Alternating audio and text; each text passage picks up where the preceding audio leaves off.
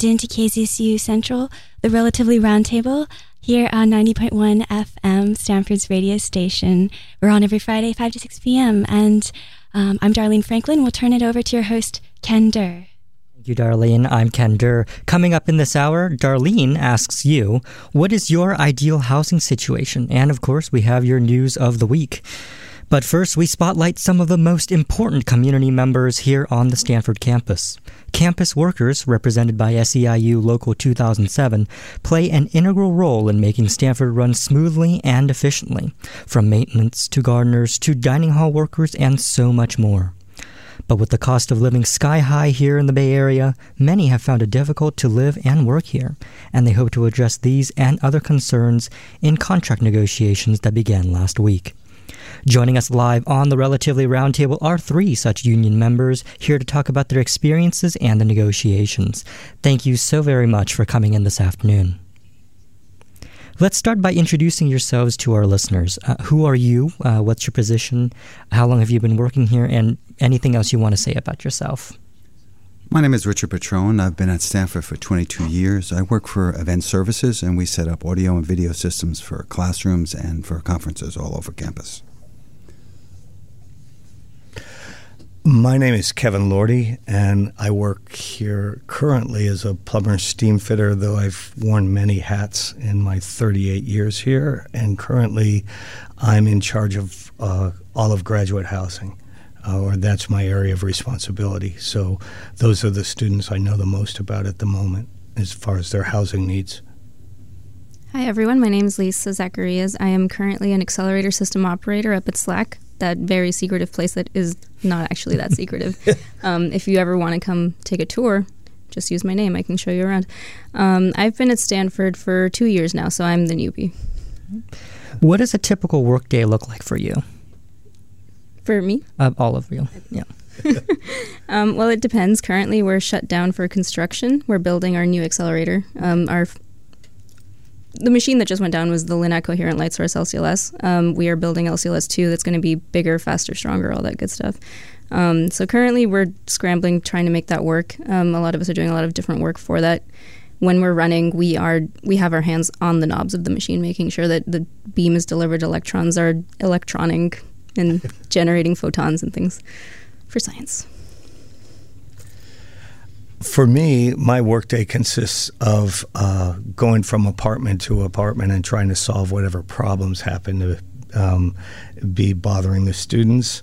But um, right now, in the graduate area, the the biggest new development is what they call EVGR, which are those new buildings that have been under construction for the last year or so, and it's going to be an extra two thousand four hundred and sixty-seven uh, new apartments so uh, and which will all be occupied by graduate students.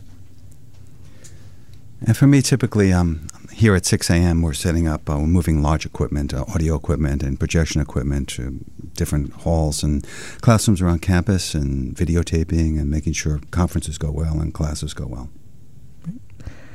Tell us a little bit about your experiences working here. Uh, are there pros and cons?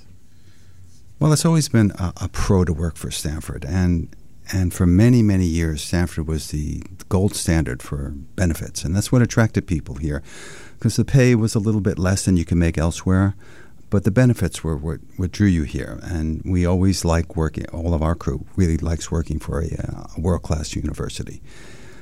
And this this university, of course, is one of the premier universities in the in the world. Uh, but unfortunately, it will not remain that way if they don't in, in, in, if they don't allow us to have it, uh, the same benefits that, that, competing peer institutions have. Um, they're going to lose people. They're not going to be able to retain people, and they won't be able to attract people in the future if they don't have the same kinds of benefits as peer institutions like Harvard, Yale. And as far as it's been a pleasure working here for me. I'm hoping to get in 40 years before I stop, but it's the passing of the baton, excuse me, the passing of the baton for the institutional knowledge that I'm most concerned about right now because Stanford wages are not what they they're not as competitive as they used to be. And since there's so much construction going on on the outside right now, there is heavy competition to pull talented people away from Stanford. So it's very hard to find skilled people that are willing to come here for the salaries that Stanford is currently offering, which makes it hard to pass on the knowledge that already exists here on the local knowledge that already exists here on campus. Yeah, for me, it's been really amazing being able to work for. I think what's important is that it is a nonprofit research institution. Um, we get our hands on the knobs. We get to say that we're part of the machine generating like world class science, and it feels amazing. Um, I know for me, though, being a woman of color, it, I'm a rarity in STEM, as most people can acknowledge. Um, so that has its own set of challenges that come with that. Um, sometimes the the culture of STEM has not been the friendliest. So part of what we're trying to do is make sure that the culture is inclusive for everybody, that it's fair treatment of everybody, especially of all of the female employees at Stanford and SLAC. Switching over to the topic of negotiations, what is SEIU 2007 and why is there a need for negotiations? Well, you can point to the people who aren't organized into SEIU. There's uh, thousands and thousands on campus, and typically they have no voice in their workplace. And they also get much smaller wage increases, and so they're well behind uh, the standard for the Bay Area. So the union helps us to maintain a, a decent standard of living and represent us uh, in any conflicts we have with our in our workplace, which is so important. And in these negotiations, what are some of these issues that are being raised? Uh, have you yourself encountered any of these difficulties? Well, one issue that seems to be coming up over and over, it came up five years ago when, when we had a contract, we've been fighting it ever since, is uh, retirement health care. People who have worked here for 20, 30, even 40 years would like to retire. Uh, unfortunately, Stanford has changed the retirement health plan. They changed it in 2006 and right now, the day after you retire, your your premiums go up 400 percent, which makes it unaffordable. So a lot of people who thought they were going to retire and plan to retire can no longer retire because they can't afford the health benefit. Do you have any stories of uh, any of your coworkers perhaps having difficulties with uh, the affordability here in the Bay Area? Yeah, in my particular case, I, I work with a number of trade workers and many of these workers are driving two and three, and a few of them four hours each way to work to an eight hour job that is very difficult for them to to keep their families sustained because they're gone for so many hours for one. And it has to do with just how much money I mean there's there's this uh, technique called market basket analysis, and Stanford just is not paying what those same people could get working outside of Stanford. But they like Stanford, so they keep coming here, but it's getting more and more difficult for them. Ideally, you mentioned uh, retirement. What else are union members hoping to see in this new contract, and what has been your vision? One of the things we're looking for is a, a, a better health plan. Um, what we have now is not sufficient. It's it's too expensive. The copays are higher than everywhere else. It's twice what the copays are at say UC Berkeley. Um, and that's why we can't retain people and we can't attract new people. And this is true not just of our union members, but also of faculty and the, and the rest of the staff, which again is the reason why we, uh, we fear that Stanford will no longer be a, a world class university in the future because they won't be able to attract people. You've been at the bargaining table for a little over a week now. Have there been any developments or updates? Well, we finally got through the first part of it, and um, it took about two weeks, and it was um, a little bit tedious and, and difficult. But I think we're, we're on the right path, and, and by next week we should be starting to discuss more substantive issues. Okay. Uh, for example, what are those issues that might be discussed? Like every union, like every organization, including many of the teachers around the Bay Area, money is an issue, healthcare is an issue, retirement is an issue. Those are big issues. And there was recently a, a debate over the confidentiality of, of these uh, negotiation. What was that about? It turns out it the part that we already have behind us is what they call ground rules, and that was something that came up in going back and forth on the ground rules.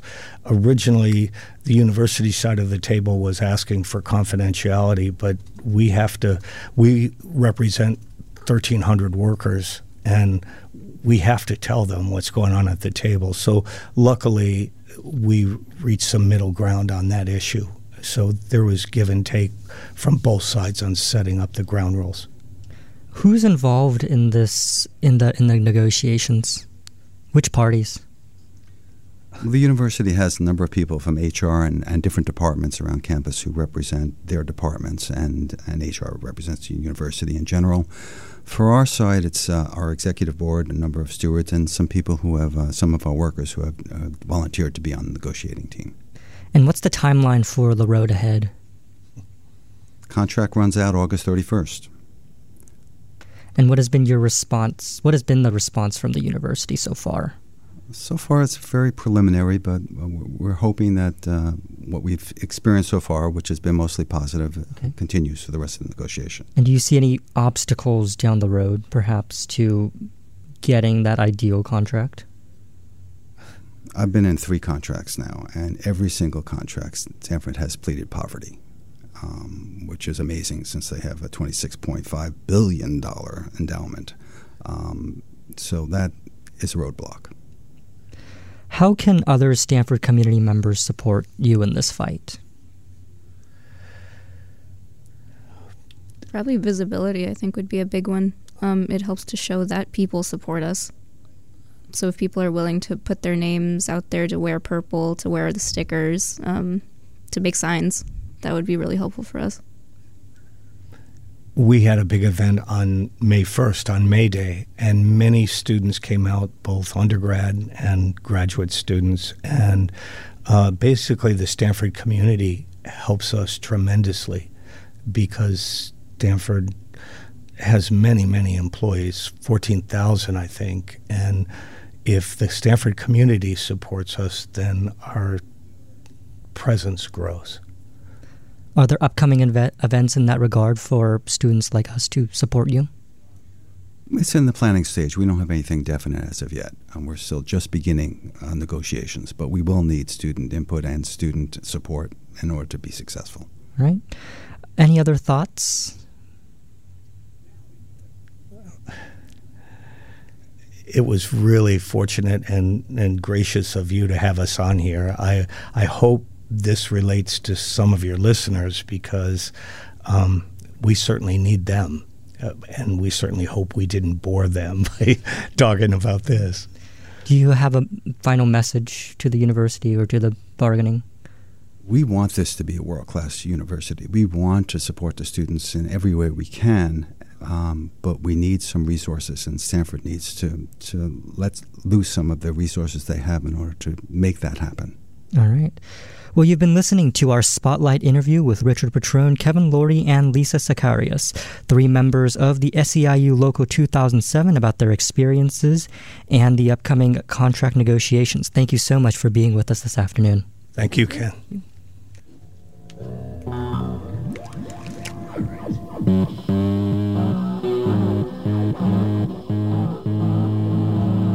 You're listening to KZSU Central, the Relatively Roundtable, here at KZSU's student-run radio station.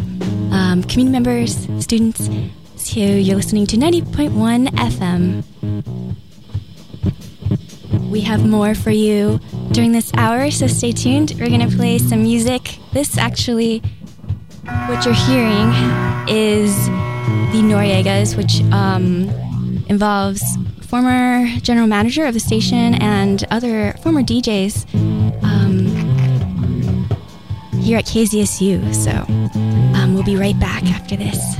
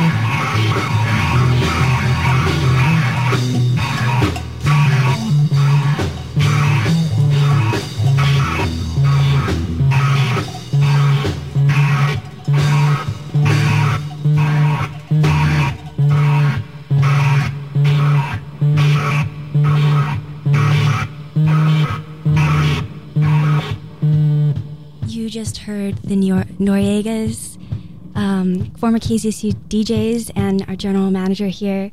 That's from their album uh, Play Zumba Remixes. So, and I also have new music pulling it here from our A file at the station here, um, Panda Bear, and this is album Buoys. And I'm going to play Token for you, and then we'll come around with more news.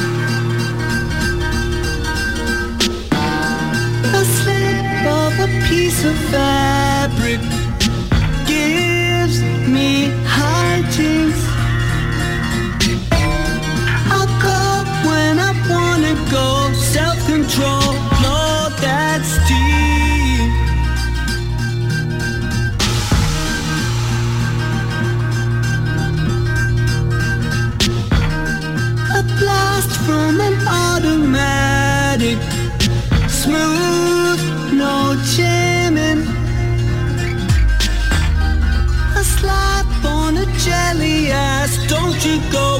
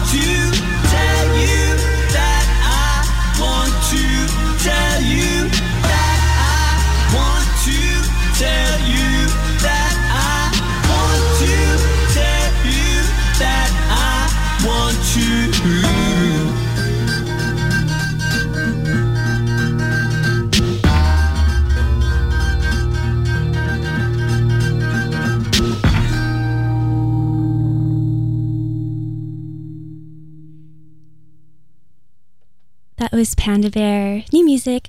I also have here, I'm pulling off uh, what I've liked off of our A file here at KZSU. This is um, new music from Cherry Glazerr, and the album is Stuffed and Ready. I liked this one. Um, this track is self explained. It's a very, like, introverted uh, inner uh, experience someone struggling to um, join the social world outside. So, um, relatable, especially that we're here in the basement when we're here at the radio station. So we end up feeling like sometimes we're in our own world, and we love gaining your text messages. So thanks uh, for sending them. You can send them at 855 723 9010.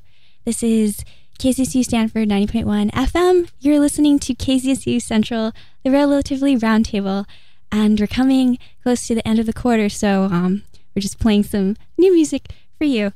So stay tuned. We'll be on till 6 p.m.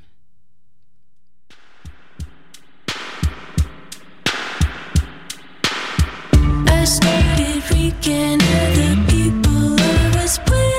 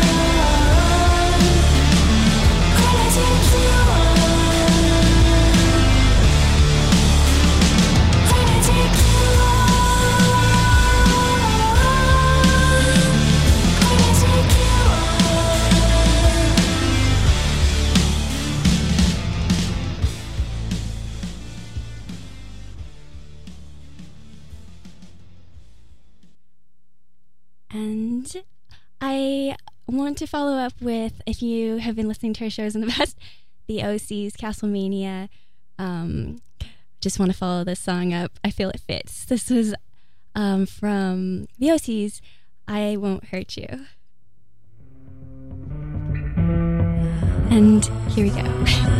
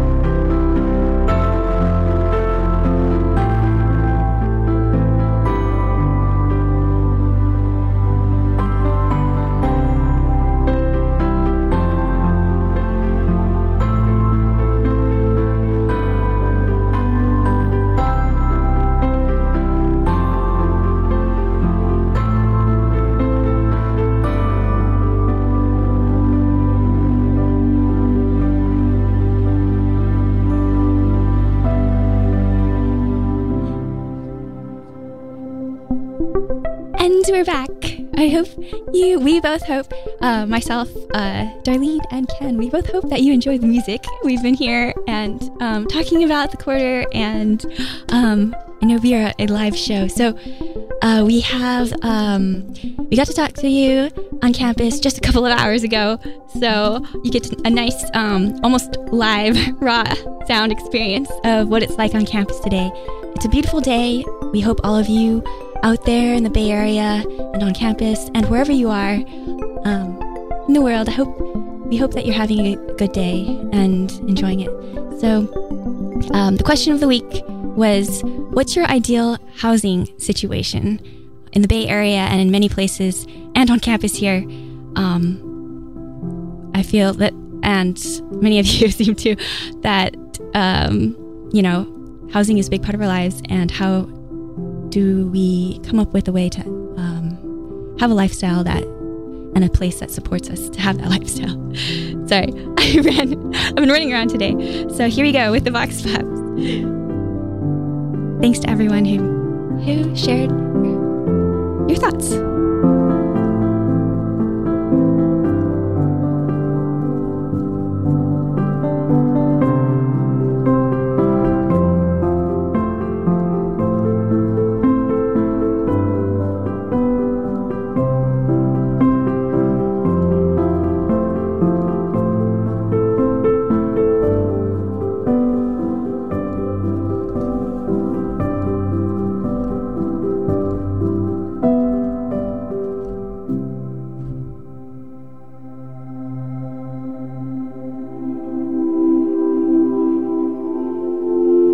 Well, I live in a large property now with a lot of uh, property to take care of. And after 30 years, I'm tired of doing that. So a condo would be very appealing, preferably on a golf course. Yeah, that would be nice. If you were to describe what it's like to be um, a homeowner of a large property, um, the details, because I know a lot of people are surprised by the also because of the options now, I think it'd be interesting for um, people to hear about about that and how you prefer a condo at this point for different reasons, maybe location too. I think people in my generation, that was very common, and it was like what your parents did. And they fell right into it. And so, like my folks, it was important for me to have home ownership. So, I had home ownership when I was in my 20s. After a period of years, though, you become um, just indentured to your your property because it does require a lot of work. So you work all week long, and then on Saturday and well, maybe part of Sunday, you work on your property to make it or keep it looking decent, or you pay people to take care of it. And if you choose not to do that, then well, you do all that yourself. So it's a lot of work. And after a period of years and raising a family, it's like, well, I don't need all this anymore. So I guess you might say that I'm an empty nester looking to downsize. Now, interestingly, the millennial generation, they're happy to put all this off and kick it down the road. And that's fine. Like my daughter, I don't know, she's 28, almost 29, doesn't own any property yet, but doesn't seem to really have any interest in it. Does, what does she say about it to you, um, as for her interests and what? I just think their priorities are different. Their priorities are way different. They enjoy their time. I grew up in a pretty suburban town in New Jersey, and I really enjoyed, I guess, my lifestyle. Um, hanging out with friends in our front yard and biking down the street a pretty safe community. Um, I think in the future, maybe when I have a family, I'd like to live in a safe community where neighbors are nice and you're hanging out with um, other fellow parents, and my kids are hanging out with other kids in the neighborhood. How does it compare to what you have now at this in this point in your life? Like, if you were to com- make a comparison. Um, so I live, I'm a senior on the row right now, and my house is pretty small, 34 people. Um, I don't, I mean, we, we have a bunch of fun, um, but it's, I'd say like interaction between houses is kind of minimal unless there's like a event or something that combines both houses. But I think we have a lot of community internally. Um, so, so that kind of contrasts to what I said before. so you like the idea of neighbors knowing each other too? Yeah, yeah. I think I think that'd be nice. That's great. All right, I got mine. So, I mean, I grew up in Wisconsin, very cold, very snowy. So, I think my ideal place is a nice, cool suburb in uh, San Diego, where you know, five minutes from the beach, sunshine all year round. It's hard to beat that, in my opinion. what do you imagine when you see that in your if you see that in your mind's eye? Yeah, I mean, I'll come outside with my basketball shorts and a t-shirt. Hopefully, I have a couple of little kids running around, and I can just sit down in a nice lawn chair and look at the sunset with like my son or daughter on my lap. How, yeah, how does that compare to what you have now, and or things that remind you of like, oh yeah, this is this I like this, and I want this in my future too. I mean, the weather right now is pretty nice, I would say, uh, but it's still just a little colder than I would hope for. Um, all in all, I can't complain too much about my housing here. I live on the row because I'm a senior, and I mean, it, it's just gorgeous out here. Much, much better than the Midwest for sure, in my opinion, in terms of weather at least. Any last thoughts? Yeah, that's that's all I have. Thanks so much. Yeah, I love asking. It just feels so good.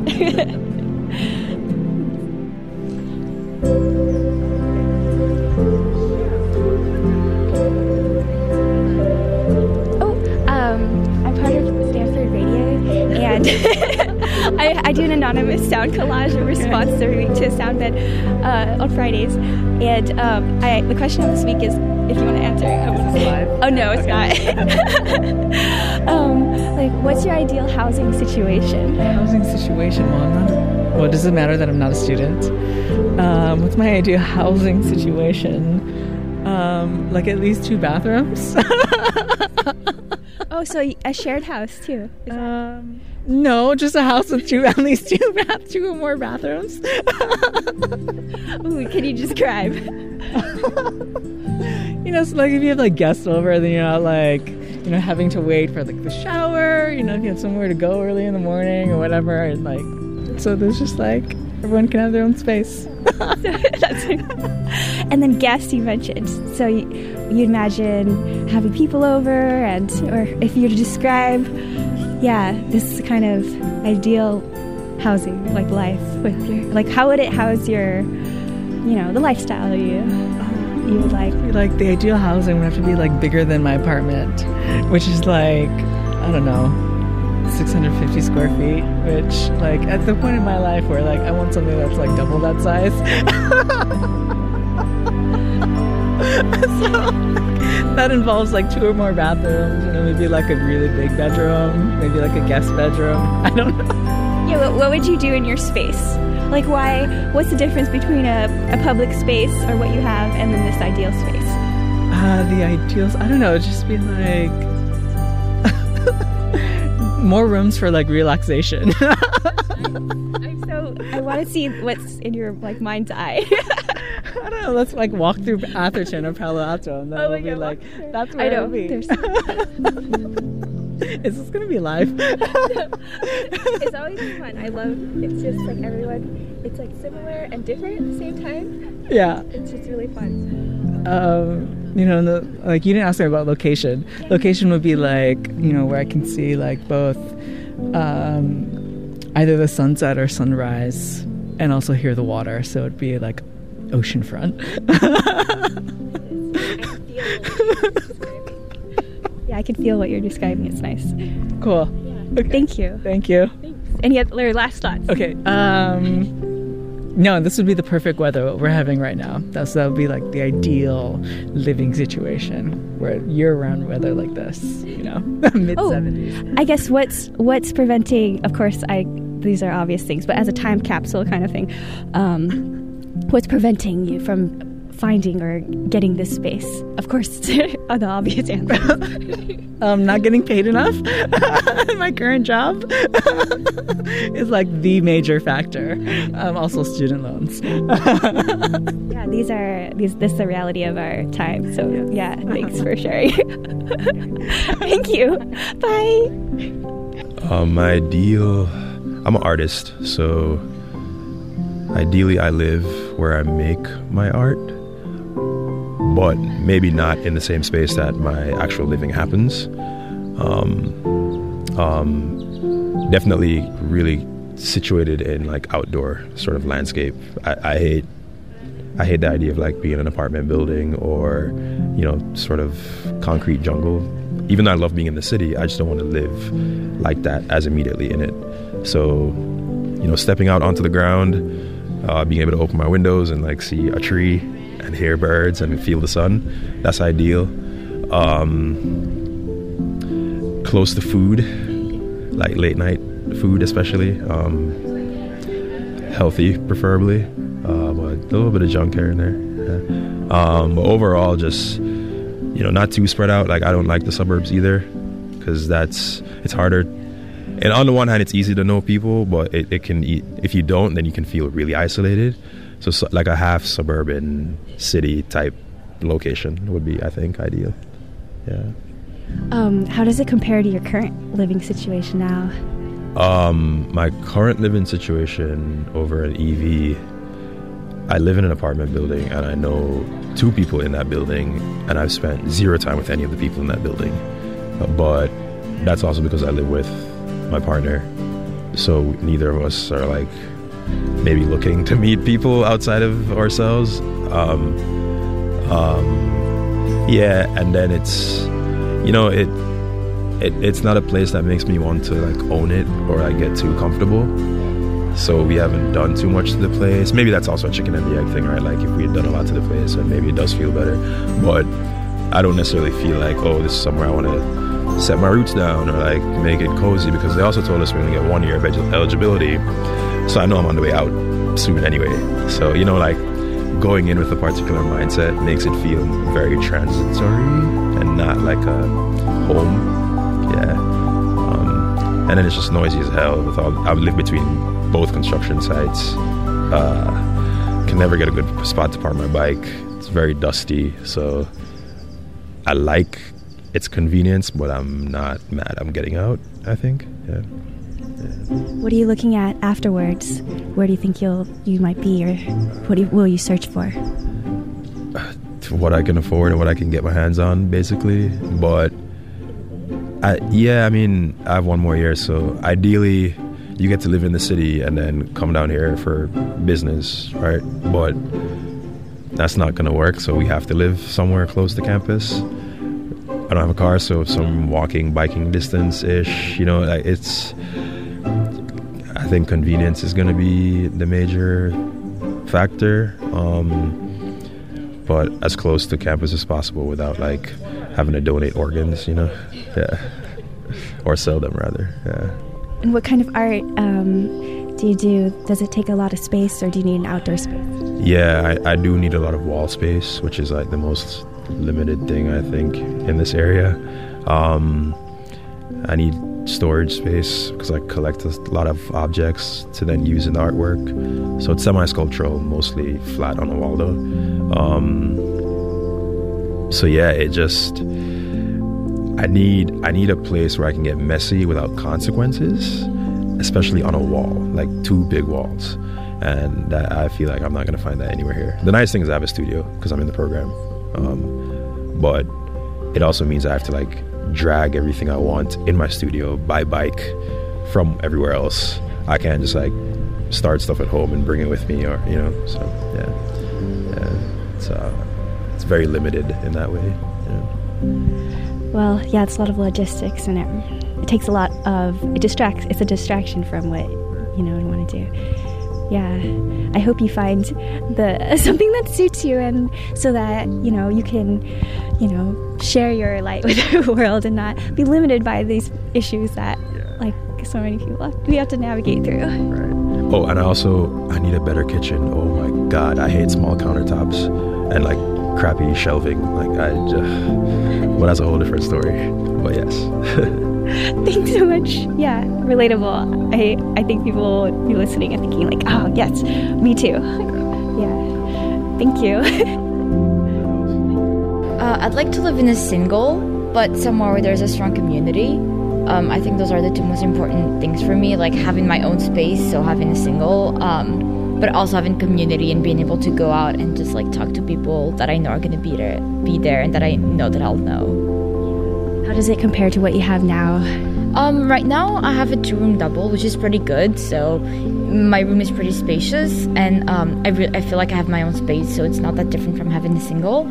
Uh, but there's not a there's not a strong community where I live right now, so but it's fine. Uh, I I just bring friends over, but it would be good if um, like there was a community where I lived, so that it was more than just um, somewhere where I dwell.